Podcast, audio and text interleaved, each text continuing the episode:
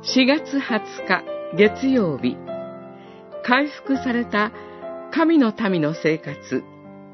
エゼキエル書46章。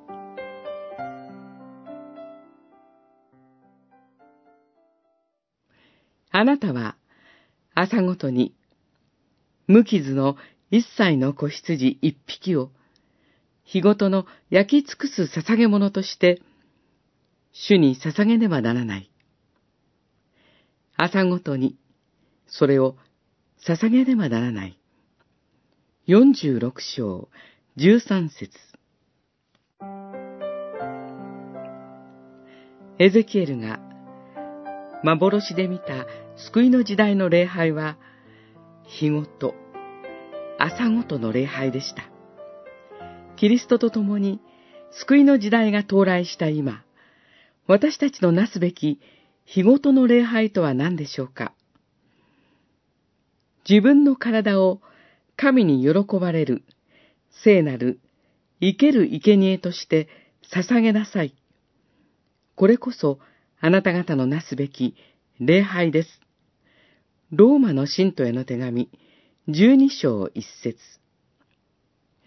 無傷の子羊、イエス・キリストが一回限り、焼き尽くす捧げ物として、すでに捧げられました。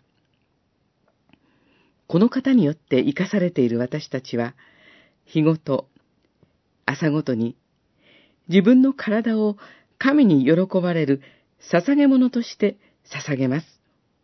それは、日ごと、朝ごとに、心を新たにして自分を変えていただき、何が神の御心であるか、何が良いことで神に喜ばれ、また完全なことであるかをわきまえるようになる、ということです。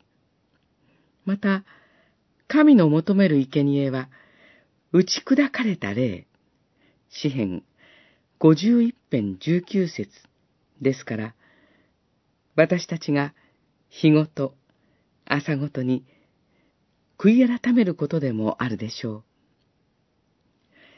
やがて、生きているのは、もはや私ではありません。キリストが私のうちに生きておられるのです。